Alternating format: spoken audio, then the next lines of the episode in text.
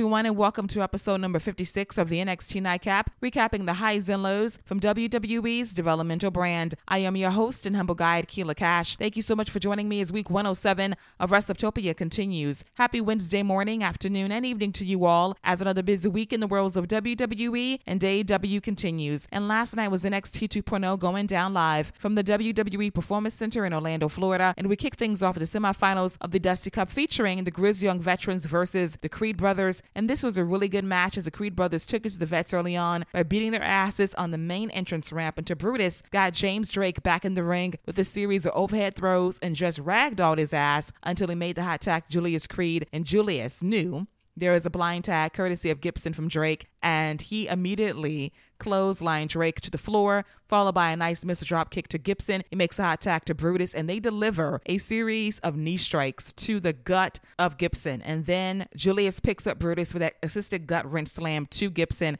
But eventually, Gibson throat checks Brutus Creed. And because of that, this leads to a slingshot courtesy of Gibson and Drake to Brutus underneath the steel of the ring apron and Brutus grabs his throat. He is choking. He cannot breathe. He is struggling for air. And the vets immediately go after Brutus Creed for a large portion of this match with an axe handle from the top rope, courtesy of Drake. Drake works on a chin lock to really constrict the breathing of Brutus. Brutus tries to fight back, but Gibson tagged in and continued to cut off the ring and put the boots to a grounded Brutus.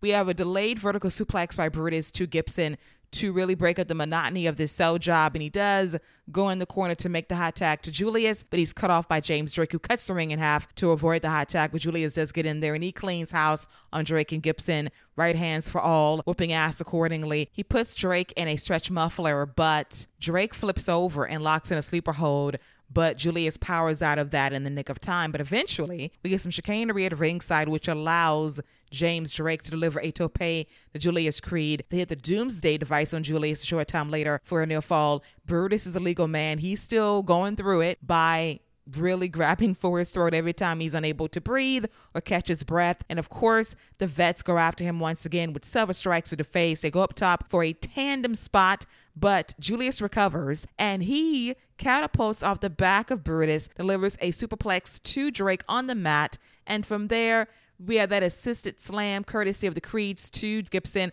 But Brutus says, I'm the legal man. I got this. He delivers a gnarly clothesline to Gibson for the win as the Creed brothers advance to the finals of the Dusty Rhodes Tag Team Classic. I really enjoyed this match. The vets are so good at telling a story and really bringing up the Creed brothers to their level. This was a lot of fun to watch. The Creed brothers had the fans on their feet during the closing moments, especially when Julius climbed off his brother's back to hit that superplex on Drake. That was great. They have had two great weeks against Imperium and now the Grizzled Young veterans, and they're improving rapidly by working with great elite tag teams on NXT 2.0. I remember the very first time I saw them during the last days of the NXT Black and Gold brand, I saw something in them immediately because they wrestled with absolute reckless abandon. Now it's a bit more controlled, they're a bit more refined now, but I just love their energy and what they bring to the ring. And the last two weeks have been exceptional for them. And I cannot wait to see what they're going to do in the finals of the Dusty Cup. This is probably their cup to lose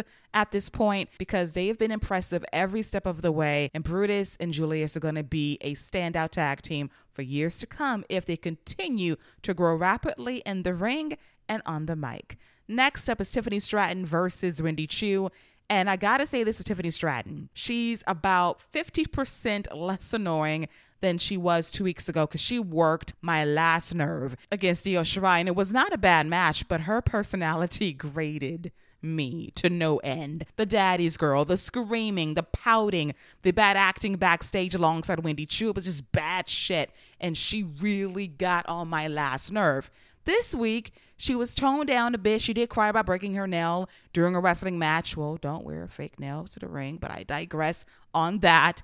But she had a nice showing against Wendy Choo, who is always good in the ring. I think this gimmick now is starting to reveal itself regarding its limitations. Last week, the fans were not really buying into the sleeping leg hold. This week, they were a bit more into let me stretch into my submission attempt. Let me go to sleep on this splash. It's a bit better, but I think the fans want to see Wendy Choo kick ass exclusively and not sleep so much, even though I do love the character from a behind the scenes standpoint. And she did commit a felony last week by stealing and spending money off of Tiffany Stratton's American Express Black Card. And she bought herself and Amari Miller gifts. And the card was canceled, thankfully, but that is still a crime, Wendy. But I digress. Now back to the ring. Rennie does deliver that overhead throw to Stratton. She goes for the handspring in the corner, but Tiffany blocks it. And she cries about her nail being broken. And I'm like, toughen up do your job. But Tiffany does get it together and she lands her handspring with that clothesline for good measure. And she hits a nice twisting corkscrew splash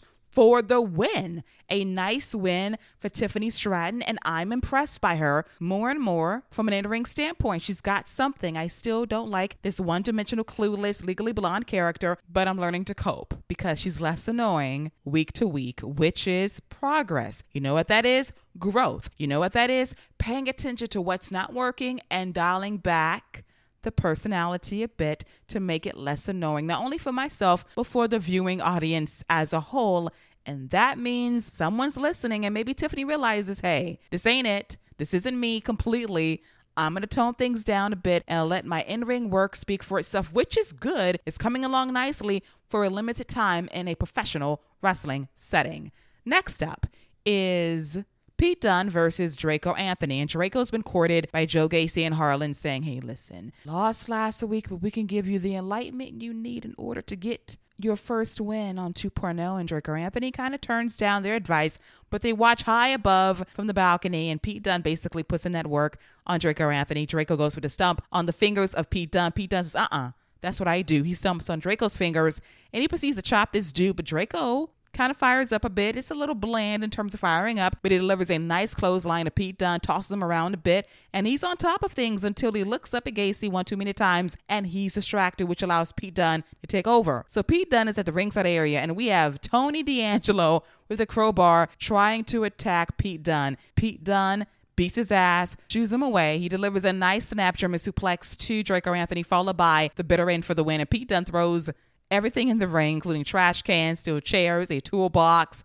chains, the cricket bat, and he wants to have a steel cage match against Tony D'Angelo that is going to be weaponized in nature, a weaponized steel cage match. Tables, chairs, chains, crowbars, cricket bats, baseball bats, you name it. They want weapons adorned on the cage to really up the ante for Vengeance Day next Tuesday on Syfy. And Tony D'Angelo agrees to the stip as the segment comes to an end. And D'Angelo has been more impressive in the ring week by week, but sometimes you do need a little covering, a little protection via gimmicks, cover up the greenness of D'Angelo sometimes. But he has been over delivering as of late, and I expect similar results via this weaponized steel cage match against the Bruiserweight Pete Dunne during next week's NXT Vengeance Day. Next up is LA Knight versus Sanga.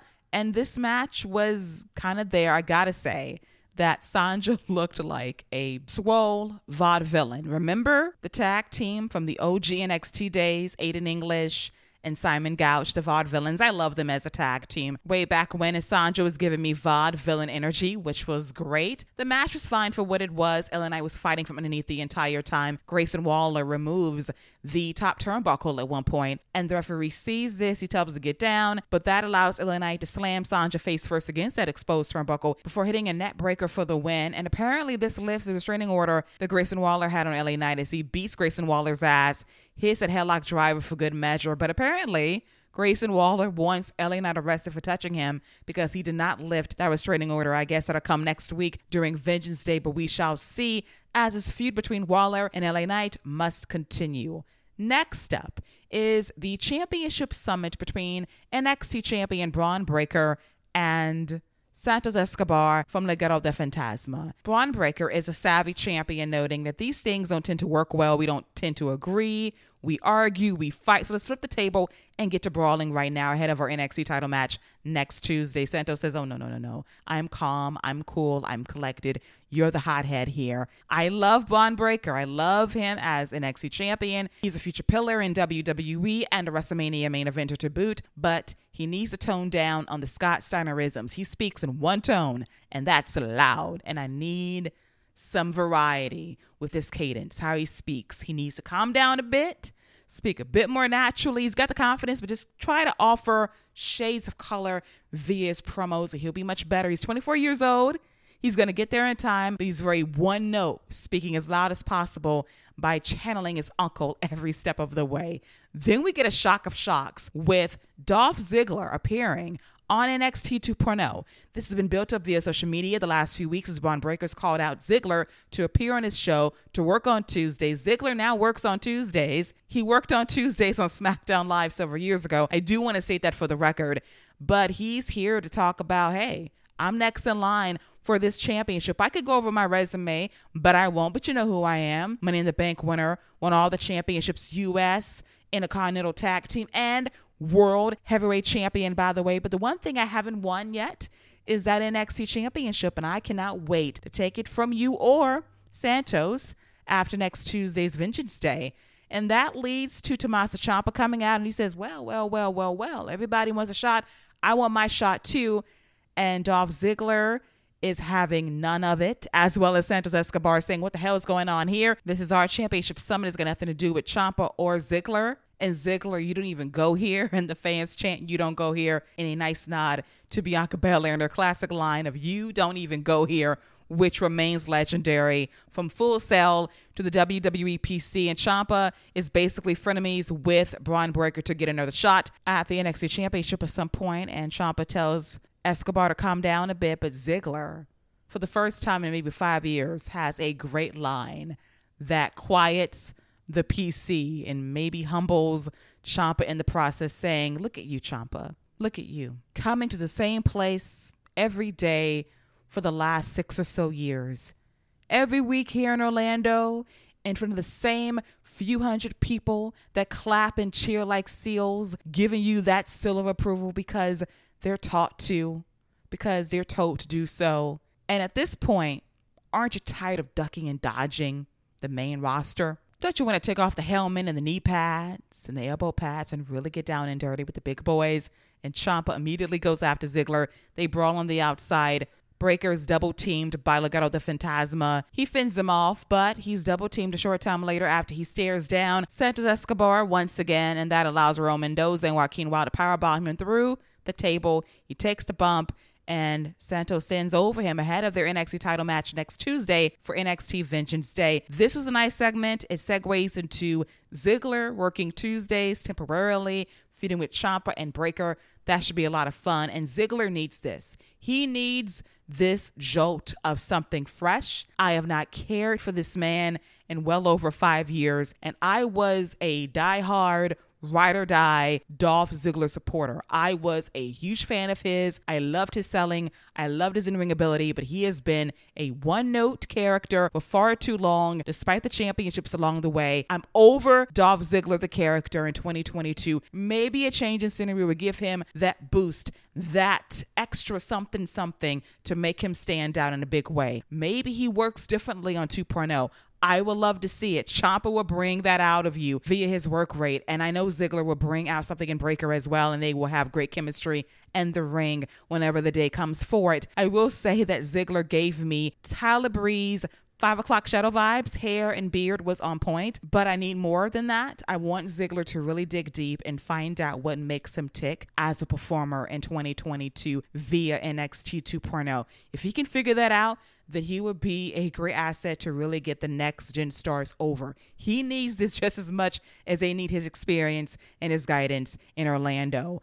I think he broke the crowd last night because they were never the same when he called them out. But where was the lie? When you're in the same place for X number of years and you have the same people showing up every few weeks, it does get numbing. And I love the PC crowd to a point, but I've been advocating for a change of scenery for a very long time. And we'll get that in a couple of months when NXT travels to Dallas for Stand and Deliver, their first takeover adjacent show outside of Florida in well over two years. They need that atmosphere change. They need that change in scenery. It's desperately needed to hear people that goes beyond that echo chamber that will let you hear what you want to hear in terms of response because it's very Pavlovian in nature. I get it. Ziggler told the truth. It might have been a bit too heavy, but hey, no lies were told. And that was probably his best line in God knows how long. Next up is Sarray versus Dakota Kai, and this was a good match that started in picture in picture as Sarray and Dakota Kai traded near falls, roll ups at one point, stiff kicks along the way, a scorpion kick from Dakota Kai to Sarray, and Sarray blocks that face wash from Dakota Kai, boots Dakota in the face a short time later before delivering that running missile drop kick that sends Dakota's head snapping against the ring ropes, followed by that Seattle suplex for the win. A short time later, Sarray, impressive per the usual. Dakota Kai is still hearing voices in her head as she confronts Wendy Choo backstage during the show about wins and losses. And Wendy Choo threw that back in her face, saying, Hey, wins and losses matter, huh? And maybe, just maybe, there'll be a tag team in the Women's Dusty Cup in a couple of weeks' time. But as always, we shall see. Next up is the semifinals of the Men's Dusty Cup featuring MSK versus Edris Enofe and Malik Blade. This was a very one sided match early on as MSK just worked over Malik Blade with Bronco Busters, foot stumps, kicks, just whooped his ass accordingly. Just had better luck as he had a near fall on Nash Carter with a nice splash after Malik Blade delivered a nasty tope to Wesley on the floor. But before that, MSK double teamed Edris in the corner by doing a tandem foot stomp that crushed Edris's chest. That had to suck for him. Eventually, MSK do recover and they hit that blockbuster on Edris Enofe for the win to advance to the finals of the 2022 Dusty Rhodes Tag Team Classic as they will face the Creed brothers in the finals next Tuesday during NXT's Vengeance Day on Syfy. And I really want to see this matchup. This is going to be a coming out party for the Creed brothers, their biggest match to date. I think they should win the Dusty Cup as I think they have unfinished business with Imperium I wanted the match to happen six months in the future without any prior interactions, but this is the fast track program via NXT 2.0. We have no patience for long term storytelling or booking, so patience be damned in that regard. But it would be a great match if it were to come to pass in the very near future. But MSK will give the Creed brothers the match of their careers next Tuesday, and I cannot wait to see who's going to come out on top with the Dusty Cup for the year 2022 as we get ready for the Women's Dusty Cup in a couple of weeks' time back on USA Network. And now it is time for our main event featuring Mandy Rose, reigning defending NXT Women's Champion, versus Kay Lee Ray. Before the match gets underway, we have Toxic Attraction brawling with Indi Hartwell and Persia Pirotta backstage, and Mandy's all alone against Kay Lee Ray. And Mandy immediately goes for that bicycle knee, but Kay Lee Ray blocks it and they get into a scrap from there. Mandy takes out Kay Lee Ray with a nice Thesz press and she delivers some nice punches and elbows to Kay Lee Ray. Kay Lee Ray gets back up and hits a tope on the outside to Mandy a short time later. And one of the best counters of this match was Kay Lee Ray going for the gory bomb, but is blocked by Mandy hitting a sunset flip instead for a near fall. But Kay Lee Ray responds with a super kick and a moonsault for a near fall. Mandy hits a spinebuster for another near fall. And the action goes to the corner with Kay Lee Ray on the top rope, and behind the referee's back, Gigi Dolan appears and she knocks Kay Lee Ray off the top rope. Jessie Jane provides a distraction that keeps the referee occupied a bit, and that allows Mandy Rose to hit that bicycle knee on Kay Lee Ray for the win to retain the NXT Women's Championship. And Toxic Attraction corners Kay Lee Ray with her baseball bat, and Io Shirai makes a save. She delivers a 619 to Jessie Jane and a double springboard drop kick to both members of Toxic Attraction before Mandy Rose goes to attack Io Shirai. Kay Lee Ray responds with that Kay Lee Ray bomb on Mandy Rose. And apparently, Io Shirai and Kay Lee Ray will be teammates heading into the Women's Dusty Cup in a couple of weeks' time on USA. A nice pairing, two very talented women whooping ass and maybe sweeping this entire thing and winning the Dusty Cup, which would be a nice thing to see. But as always, we shall see on NXT 2.0. This was a fine main event between Mandy Rose and Kay Lee Ray for the NXT Women's Championship. I'm just struggling to connect with Mandy Rose as champion because I remember Mandy Rose on SmackDown a couple of years ago during the height of the empty arena era. And her storyline with Sonya Deville stands out in a good way. They had great material to work with on SmackDown. And Sonya called out Mandy for being all about her looks and for making their team Fire and Desire all about Mandy, right down to her entrance. And Mandy took issue with Sonya's accusations. And I remember Mandy cuts a promo saying, I'm more than my looks. I am more than this.